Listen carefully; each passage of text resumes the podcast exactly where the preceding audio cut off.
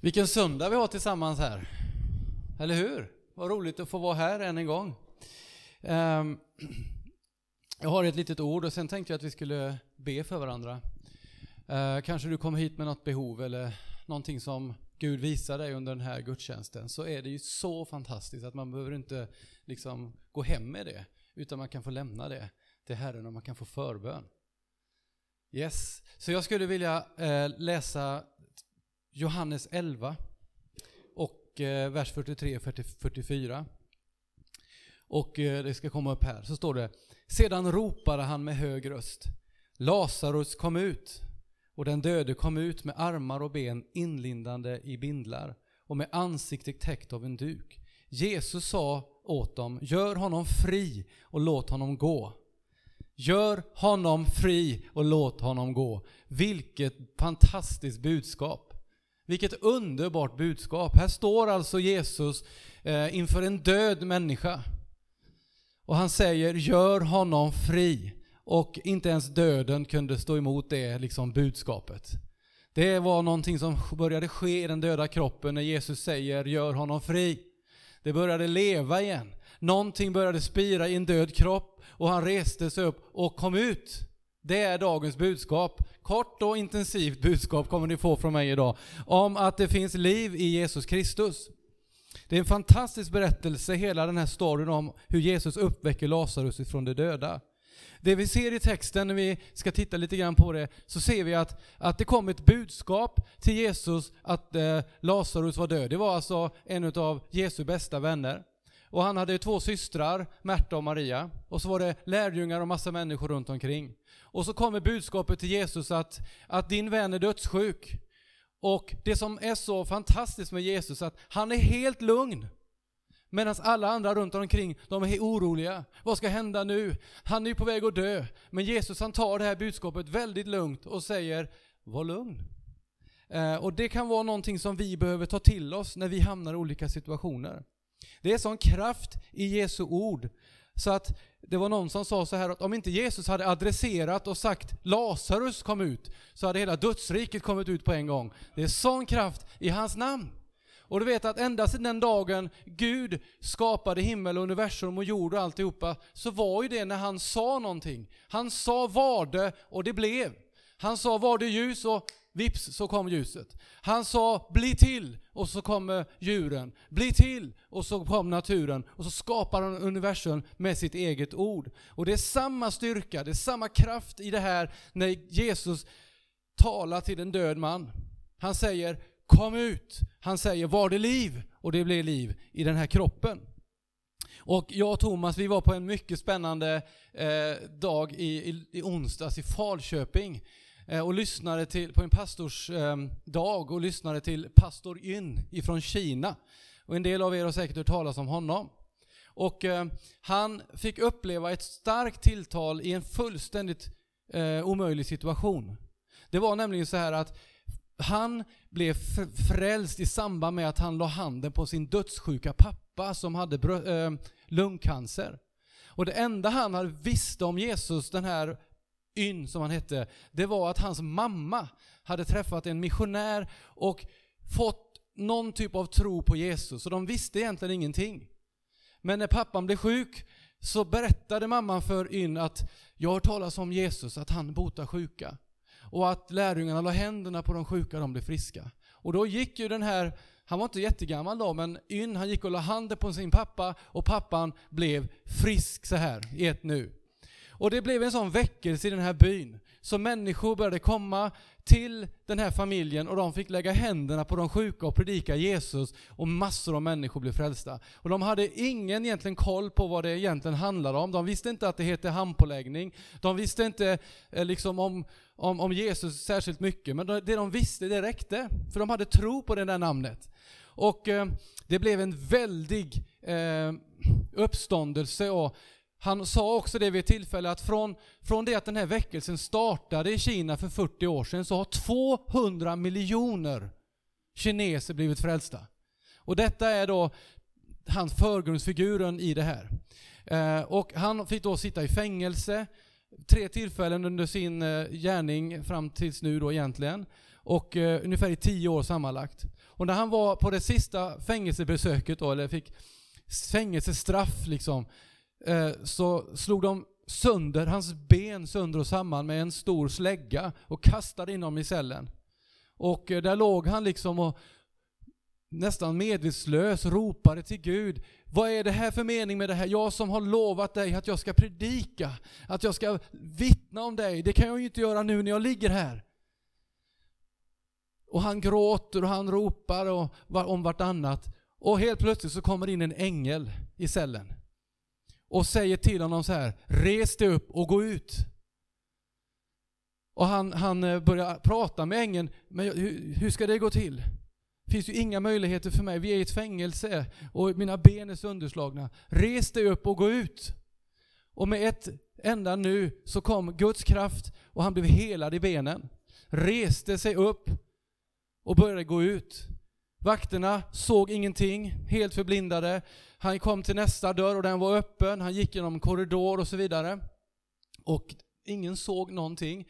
Och när han kommer ut på gården så, så står liksom den här stora porten på glänt och han kan gå raka vägen ut och fortsätta predika. Det här är fantastiskt. Det fungerar i alla tider. När Gud säger någonting så finns det kraft i hans ord. Här skickar Gud en ängel och säger res dig och gå ut. Och det fanns inga möjligheter på något sätt att han skulle kunna göra det i egen kraft. Alla oddsen var emot honom. Men på grund av att Gud säger en sak så är det möjligt. Och jag önskar och jag har bett för dig och bett för det här mötet att du som upplever att du skulle behöva ett ord in i ditt liv, du som upplever att du skulle få, få känna den här, den här livskraften på nytt, du ska få uppleva det idag. Du ska få känna att Guds ande kommer över dig. Verkligen. Jag har varit med om det i mitt liv, liksom, när man har känt sig Ja, det har inte känts jätteroligt alla gånger och det har varit tufft och man har känt sig lite halv avdankad så här och bara Men så har man lyft, öppnat Bibeln och börjat läsa så händer någonting. Guds ord är fantastiskt och det kan komma till oss på så många olika sätt. Eh, när vi läser här så är det så att Jesus han befinner sig i Judeen och han får ett besked att hans vän Lazarus blivit sjuk. Lazarus hade två systrar som blev oroliga och skickade bud till Jesus och meddelade honom detta. Herre, den som du har kär är sjuk. Och då står det i vers 6 att Jesus stannade två dagar i Judeen även att han har fått reda på att hans eh, kompis Lazarus var sjuk. Och det är klart att det börjar ju en, de börjar ju fundera, varför ska vi stanna här i Judeen? Här har de ju precis försökt stena dig Jesus. Men han, Jesus han skyr inte liksom det här att det kan bli jobbigt eller att det är svårt, utan han, han finns alltid på människornas sida. Och nu var det några andra människor som behövde honom, så han gick tillbaka till Judeen. Din vän ligger för döden. Men Jesus säger så här, nu går vi till Judeen. Så stannade de där i två dagar. Och då kan jag fundera så här, har du någon gång känt att när du behöver Jesus som mest, så har han väntat med att gripa in? Det har jag upplevt många gånger i mitt liv. Jag tror att eh, vi skulle behöva lite eh, uthållighet i vår tro ibland och, och liksom också på något sätt känna en trygghet i att här, är Herren här så har han full koll. Kanske är det så att du finns här som känner att du har inte full koll just nu. Och du skulle vilja att Gud skulle gripa in nu. Och du undrar varför, varför händer ingenting Gud? Jag har ju bett om det här så många gånger.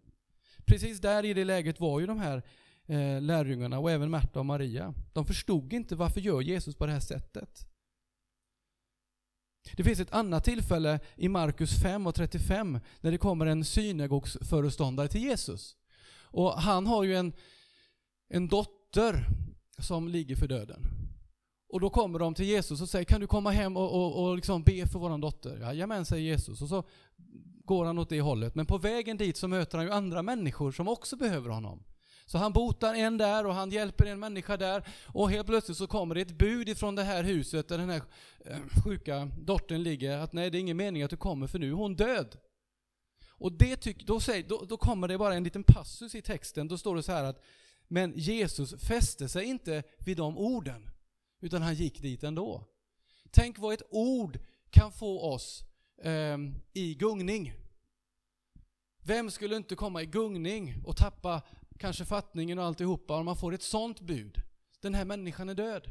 Men för Jesus så är inte döden sista instansen. För han har ju sagt om sig själv att han är livet. Och därför så fäster han sig inte vid de orden. Det spelar ingen roll vad som hänt med henne där. Han har sagt att han ska dit. Han har sagt att han ska bota henne. Det spelar ingen roll om hon har förkylning eller om hon är död.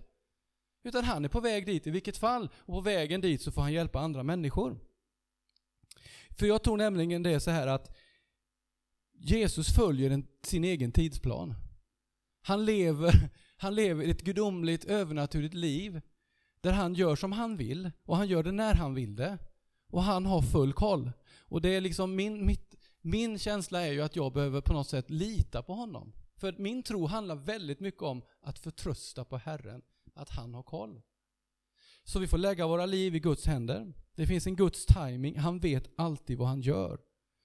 Eh, och han säger ju till, till eh, de här människorna runt omkring honom i texten att för er skull lät jag honom dö.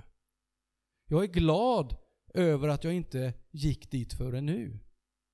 Och så säger han, denna sjukdom ska inte leda till döden, denna sjukdom ska förhärliga mig, säger han. Där har vi själva poängen i den här texten. Varför gick inte Jesus direkt? Därför att han ville att detta skulle förhärliga honom och att människor skulle få uppleva tro igenom det. Och att vi 2000 år efteråt kan läsa den här berättelsen och tala om en Gud som faktiskt övervinner döden. Det är fantastiskt. Han ville visa på vem han verkligen var. Han förhärligade sig själv genom detta. Han visade att till och med döden inte är något hinder för Jesus. Och därför så står det också i Bibeln att det som är omöjligt för människor, det är möjligt för Gud. Så när Jesus kom fram till Betania så hade Lazarus varit död i fyra dagar. Och mycket folk hade samlat för att trösta Marta och Maria. Och det första Marta säger till Jesus när hon möter honom, hon kastar sig ner. Men om du hade varit här mästaren, om du hade varit här Jesus, då hade inte min bror varit död. Nej, säger Jesus, din bror kommer att uppstå. Och då svarar hon, ja jag vet att han kommer att uppstå på den yttersta dagen. De pratar om två olika saker här. Och sen kommer Marta, eller sen kommer Maria och säger, jag vet att han kommer att uppstå vid, upp, vid uppståndelsen. Och då säger Jesus, jag är uppståndelsen och livet. Och när Jesus såg hur Maria och grät och hur judarna som hade följt med henne också grät, blev han upprörd och skakade i sitt inre. Tänk att Jesus han blir upprörd och skakar i sitt inre. Och då kan man undra, varför blir han upprörd och gråter? Jag har funderat på det lite grann. Jag tror inte att det är för att Lazarus var död. Det spelar ingen roll för Jesus som sagt, om han var död eller om han hade varit död i en vecka eller kanske ännu längre. Det spelar ingen roll för Jesus. Så det var inte därför han grät. Jag tror att han fick problem för att ingen hör vad han egentligen säger. Han säger att denna sjukdom inte kommer att leda till döden. Han säger att han själv är livet. Och han säger att det här kommer att leda till något bra. Men människorna runt omkring har svårt att lyssna. De ser inte detta. De lyssnar inte med andliga ögon, de ser inte i tro. De låter omständigheterna stå i vägen för det som Jesus säger. Han säger än en gång, jag är livet, jag ska uppväcka honom, tro på mig. Men omständigheterna här, i detta fallet döden, får alla människor runt omkring att bli helt förblindade. Och så kan det vara för oss också. Han står mitt ibland oss som Thomas sjöng, han går inte förbi mig. Han är här i mitt liv. Och ibland så ser vi inte det. Det är för att det är så mycket som, som liksom står i vägen för honom. Och då är det så skönt att man har Guds ord, att man har vittnesbörd från människor som kan säga, men han, han är här, han har rört vid mitt hjärta.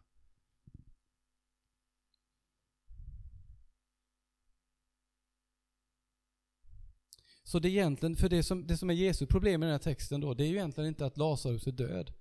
Utan det är människor runt omkring som inte förstår att Jesus är den han är. Han är ju verkligen där all sin uppståndelsekraft. Men de ser inte det. Så när Jesus såg att människor gråter och alla runt omkring gråter blev han häftigt upprörd och då säger han, var har ni lagt honom? Och de sa det, kom och se. Och så gick de mot graven och han blev upprörd igen och grät och han gick fram och sa, ta bort stenen. Men han luktar ju redan. Det är ju fjärde dagen. Och Jesus säger, har jag inte sagt dig, om du tror ska du få se Guds härlighet. Enligt judisk tradition så var det så här att en människa, en, en, en judisk person som hade dött, då var själen kvar i kroppen i tre dagar. Och då kan man undra varför väntar han i fyra dagar? Kan det finnas en poäng här att han verkligen ville visa att det här är ett mirakel på riktigt? Så att alla förstod att själen har också lämnat kroppen. Det här är bara en död kropp som ligger här, ett lik som börjat lukta. Och i det läget säger Jesus, ta undan stenen. De tog bort stenen och Jesus lyfte blicken mot himlen och bad. Herre, jag vet att du alltid hör mig, men för folket som står här, ska, som, för att de ska tro, så ropar han med hög röst, Lazarus kom ut. Då kom den döde ut med fötter och händer inlindade i bindlar och Jesus sa, befria honom och låt honom gå. Ta bort stenen. Jesus han är expert på att ta bort stenar. Han är expert på att hjälpa oss att bli befriade. Och då får man också rikta det här in i sitt eget liv. Vad har jag för sten i mitt liv som hindrar Gud att verka i mitt liv? Vad har du för någonting i ditt liv som står i vägen för att Gud ska kunna verka i ditt liv? Ja, det får ju bara jag liksom gå till mig själv och fundera över. Vad är det Gud behöver göra i mitt liv? Det finns saker som Jesus ber mig göra. Det var inte Jesus som gick bort och tog bort stenen, utan han sa ta bort stenen. Och jag tror att ibland när vi ropar efter Gud och han ska verka på olika sätt och vi har saker som vi vill att han ska göra, så svarar han med att säga, men Semias, ta bort stenen. Det finns någonting i ditt liv som du behöver jobba med. Det kanske finns bitterhet där Semias. Det är någonting som du inte mår bra utav, som du behöver göra upp med.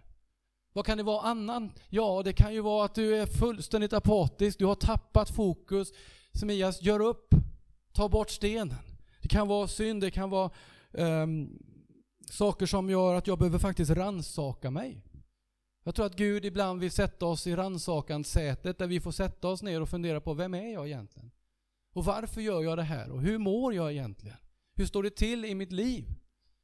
Och så på så sätt så hjälper han mig att flytta saker så att han kan komma med sin kraft rakt in i mitt liv.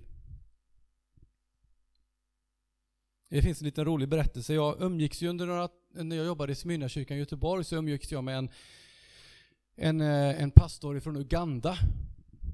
Och han, han, hade, han berättade ett tillfälle, vi hade nämligen den här texten som vi satt och, och liksom pratade om. Och så berättade han om en, en, en äldre dam i Uganda som hade ett hus och en liten tomt.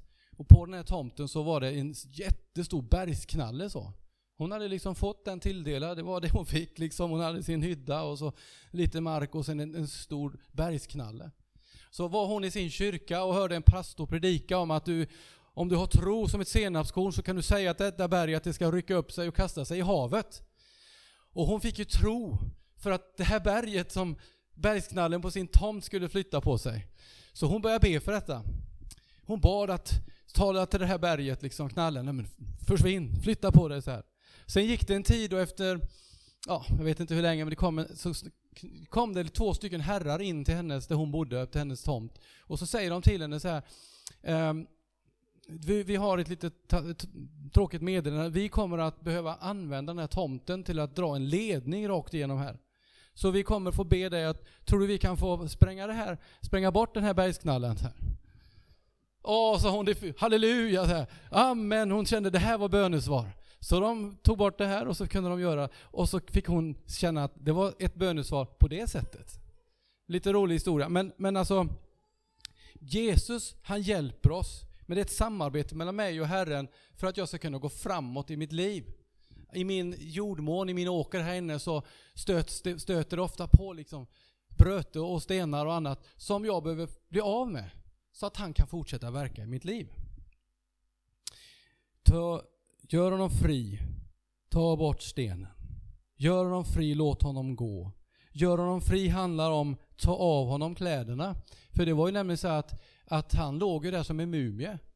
Så när han står där livslevande så, ser han ju fortfarande ut som en mumie. Han har ju liksom vindlar runt sig så här hela kroppen. Och då säger Jesus, ja men ta av honom de kläderna. Han stod ju där liksom livslevande men han hade liksom det här som tillhörde graven, det som tillhörde döden, det hade han fortfarande över sitt liv. Och därför är det viktigt att Jesus säger, men ta av honom det här då. Och det finns ett, ett starkt budskap i det. Gör mumien till en levande varelse. Han ska inte längre vara klädd för graven. Han fick livet men var fortfarande en stund klädd som om han vore död. Och det säger ju Bibeln, så att när jag kommer till tro så är det gamla, det gamla är förbi, någonting nytt har kommit. Jag behöver inte gå och bära på det som tillhör det gamla livet, utan jag kan gå in fullt ut i det nya livet. Fullt ut i det nya livet, fullt ut med Jesus Kristus. Jag behöver inte bära på skulden, jag behöver inte bära på skammen, jag behöver inte bära på det där som belastade mig i det gamla, utan jag kan gå fullt ut i det nya, där det är nåd, där det är kraft, det är liv, det är kärlek och allt det där goda ifrån Jesus. Det kan jag få leva i. Ta av honom det gamla. Men tyvärr så, så är det så att många människor som har upplevt befrielsen genom frälsningen fortfarande väljer att leva kvar i det gamla livet. Nej, gör dig fri. Den sonen gör fri är verkligen fri. Det finns frihet i hans namn. Och vad var det första som, som fadern sa till den förlorade sonen när han kom tillbaka? Han sa, nu ska vi ställa till med en fest, slakta gödkalven och sen säger han, hämta den finaste klädnaden och klä denna son, för nu ska vi ha fest. Det ligger mycket i det där. Det han kom med när han kom ifrån eh, främmande land som det står, så kommer han ju fullständigt liksom eh, färgad av det där. Han, han hade missmod, han var misslyckad, han hade allt det där över sig. Och man, han kanske inte var jättefrimodig när han skulle möta sin, sin far. Utan han hade allt det där. Och då är det så skönt att även den, liksom i den berättelsen så kan far säga, men nu tar vi av dig de här kläderna. Det tillhörde det gamla livet. Du har misslyckats, du har inte varit okej, okay, det har inte funkat, det har inte varit bra. Men nu glömmer vi det, nu går vi in i det nya och i det nya så får vi faktiskt ta på oss nya kläder. Frälsningens klädnad. Wow, vilken underbar upplevelse. Det är vad jag fick uppleva när jag blev frälst. Jag gick ifrån mörker till ljus. Frälsningens klädnad. Klä av honom bindlarna. Kanske är det så att du också har en saker och ting som egentligen tillhör det gamla livet. Som du lever med och lever i. Idag vill Jesus klä av dig det. Idag vill Jesus befria dig. Idag vill Jesus föra dig in i en ny säsong där du får leva fullt ut i det nya livet. Det finns en liten berättelse i, i Nya Testamentet om den blinde Bartimaeus som möter Jesus. Och Jesus han, eh, han går förbi där och det hade han suttit i hur många år som helst och liksom tiggt. Och så får han höra att Jesus är på, på väg förbi och då ropar den blinde Bartimaeus Jesus, Davids son, förbarma dig över mig. Ni känner igen den berättelsen. Och eh, Jesus stannar upp inför honom och en del säger till honom att Nej, men tyst, stör inte mästaren, Men då ropar han ännu högre, han tar i från tårna och Jesus förbarmar över mig. Och Jesus stannar upp och rör vid honom, han blir fullständigt helad. Och när han då blir helad i det här, så står det att när han reser sig upp så kastar han av sig sin mantel och börjar följa Jesus på vägen. Det är också liksom, den här manteln var liksom någon typ av legitimation på att han var en fattig, sjuk tiggare och där skulle han sitta liksom i det här hörnet. Men när han då upplevde frälsning och liksom fullständig förvandling, då fick han ta av sig det där gamla. Han lämnade den där och följer Jesus. Och det har du också fått göra och det har jag också fått göra. Vi tillhör det nya livet. Det finns ett liv tillsammans med Jesus där vi faktiskt får jubla, vara glada och få uppleva att det finns en befrielse i Kristus. Så om vi nu tänker oss att vi sitter här nu, första maj 2022, så är Jesus den exakt densamme som han alltid har varit. Han fyller oss med den heliga Ande, han kliver in i våra liv. Ibland ryter han och säger ta bort stenen. Och ibland när han ser på olika saker i våra liv så kan jag tänka mig att han fäller en tår. Han känner liksom att det här är inte bra. Och han talar till oss och vi får liksom själva göra den här insatsen Så att han kan få fylla oss med sin kärlek. Ska vi sluta våra ögon? Så ska vi be tillsammans. Fader, vi tackar dig för att du är här just nu. Tack Jesus för att det är kraft i ditt ord. Det är sån kraft i ditt ord. Det är sån kraft så att det finns inget som kan stå tillbaka. Det är ingenting som kan hålla tillbaka. Inte ens döden. Och jag ber dig Jesus att du ska tala in i våra liv just nu. Tala in i olika situationer. Tala in i saker som kan kännas omöjliga. Och tack Gud för att du kommer med ditt ljus, för att det är du som är livet. Jag ber för var och en som sitter här inne idag.